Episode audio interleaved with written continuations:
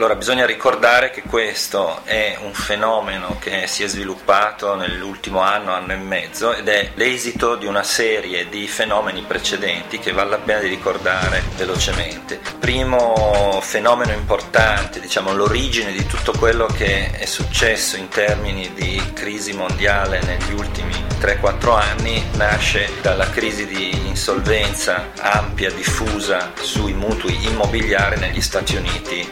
Estate del 2007. Quella si è trasformata poi in circa un anno in una crisi di insolvenza delle banche che avevano erogato questi mutui, essendo però queste banche estremamente grandi e ramificate con varie relazioni con altri operatori finanziari nel resto del mondo, si è trasformata in una crisi grave di finanziaria di insolvenza o di liquidità del sistema bancario occidentale sostanzialmente. Qui siamo all'autunno del 2008. A quel punto, sapendo per teoria o anche per esperienza storica che quando c'è una grave crisi bancaria si creano condizioni molto negative per l'economia, c'è una restrizione dei prestiti e il credito è la macchina che fa girare il sistema, la borsa a ottobre 2008 ha anticipato che ci sarebbe stata una crisi economica, quindi una caduta del livello di attività economica, e quindi c'è stata una crisi di borsa a cui è seguita una crisi economica come previsto. Da lì è nata, quindi stiamo parlando fine 2008-2009, l'esigenza di contrastare la crisi economica reale con una forte manovra di sostegno fiscale. Quindi tutti i paesi hanno adottato manovre fiscali espansive, quindi vuol dire più spesa pubblica e meno tasse, sostanzialmente una combinazione di queste due cose.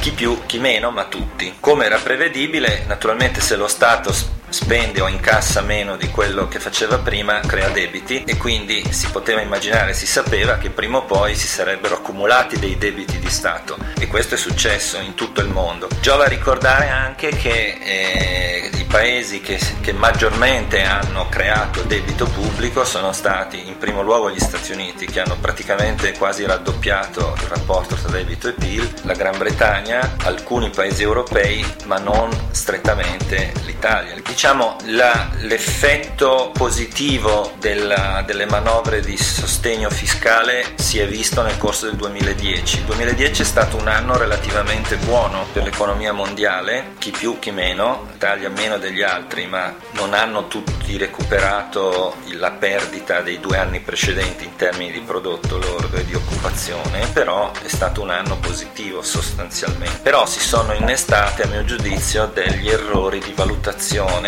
di politica economica, quindi nel 2010 che si pongono i virus che hanno poi amplificato a dismisura, in maniera un po' incomprensibile, la crisi fiscale europea, che è sostanzialmente una specie di tempesta in una tinozza, perché se noi guardiamo i dati aggregati fiscali dell'Europa sono migliori di quelli degli Stati Uniti. Il problema è che c'è una crisi di governo del debito pubblico tra paesi europei, ma è una lite interna alla comunità europea. L'effetto estremamente dirompente che hanno avuto queste dinamiche dei debiti pubblici, secondo me, è andato molto di là da quelli che in gergo si chiamano i fondamentali, cioè le cause che l'analisi economica mette in primo piano per capire se un paese è solvente o insolvente. I fondamentali non giustificano l'entità della crisi che si è sviluppata, e a mio giudizio lì se c'è stato proprio un errore di approccio delle istituzioni europee.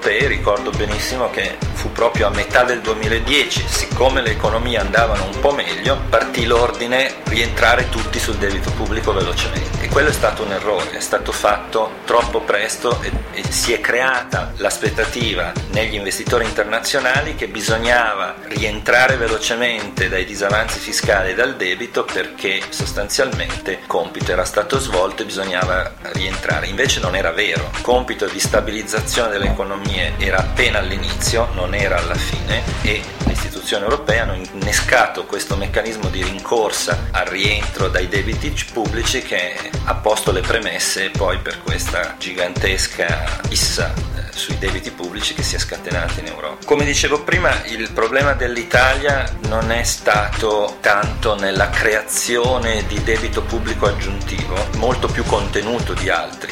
Il problema dell'Italia semmai è che partiva svantaggiata avendo un livello del debito elevato, quindi l'Italia si sapeva che era un paese fragile in un contesto del genere perché aveva un debito pubblico già molto elevato. Questa amplificazione delle problematiche fiscali italiane è in larga parte dovuta a una incapacità delle istituzioni europee di gestire una crisi fiscale generale, non per singoli paesi. È un problema che deve avere due gambe su cui camminare, le politiche dei singoli paesi e una politica europea più lungimirante e sensata di quella che c'è stata finora. Quando si dice che è una crisi delle istituzioni dell'Unione Monetaria Europea, non vuol dire che è una crisi della valuta. L'euro non è in questo momento una valuta che presenta i sintomi di una crisi valutaria. Non ci sono fughe di capitali complessivamente dall'area euro, anzi l'area euro rimane un'area che tendenzialmente importa capitali dal resto